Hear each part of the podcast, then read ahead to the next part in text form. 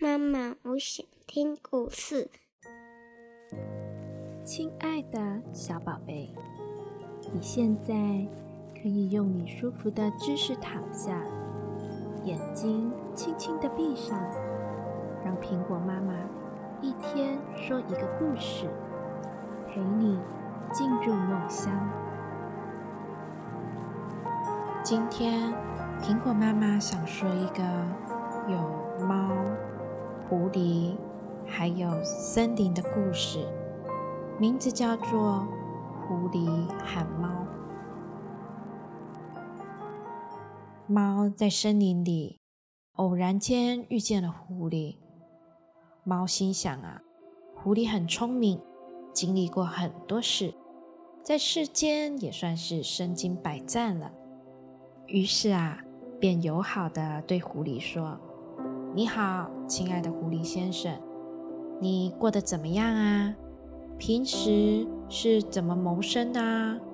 时局很艰难，应该怎么样生活比较好呢？”心高气傲的狐狸啊，把猫从头到脚打量了一番，想了好一会儿，都拿不准是否应该给他一个震惊的回答。最后，狐狸开口说：“哦，你这个穷困的胡须清洁工，五彩斑斓的傻子，成天忍受饥饿的可怜虫，以及老鼠猎人，你究竟是怎么想的？竟然觉得自己有资格问我过得怎么样？你都学了些什么？你懂了多少的本事呢？”猫十分谦虚的回答。我只有唯一的一样本事。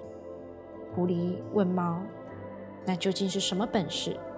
当狗在后面撵我的时候，我可以啊，一下子就跳到树上救自己一命。就这个本事，狐狸说：“我可是精通上百种技艺，还有满脑子的锦囊妙计。你真的让我觉得凄凉又可怜。跟我走吧。”我会教你如何摆脱狗的追捕。刚好在这时候啊，有个猎人带着四条猎犬过来了。猫身手矫健地跳到一棵大树上，爬到树梢的位置，坐了下来。树枝和树枝把它挡得密密实实的。打开锦囊出妙计啊，狐狸先生！打开锦囊出妙计！猫冲着狐狸喊。然而啊，那些猎犬已经将狐狸扑倒，牢牢逮住了。唉，狐狸先生，精通上百种技艺，还不是无法施展。如果啊，你能像我一样爬到树上，也不至于如此简单的丢掉了性命。看来啊，要能够保命，不需要非常的聪明，你只需要。会一项非常厉害的技术就够了呢。好喽，我亲爱的小宝贝，现在啊，你可以闭上你的小眼睛，做个甜甜的美梦了。明天又将会是美好的一天。妈妈，我爱你。晚安。晚安，我的小宝贝。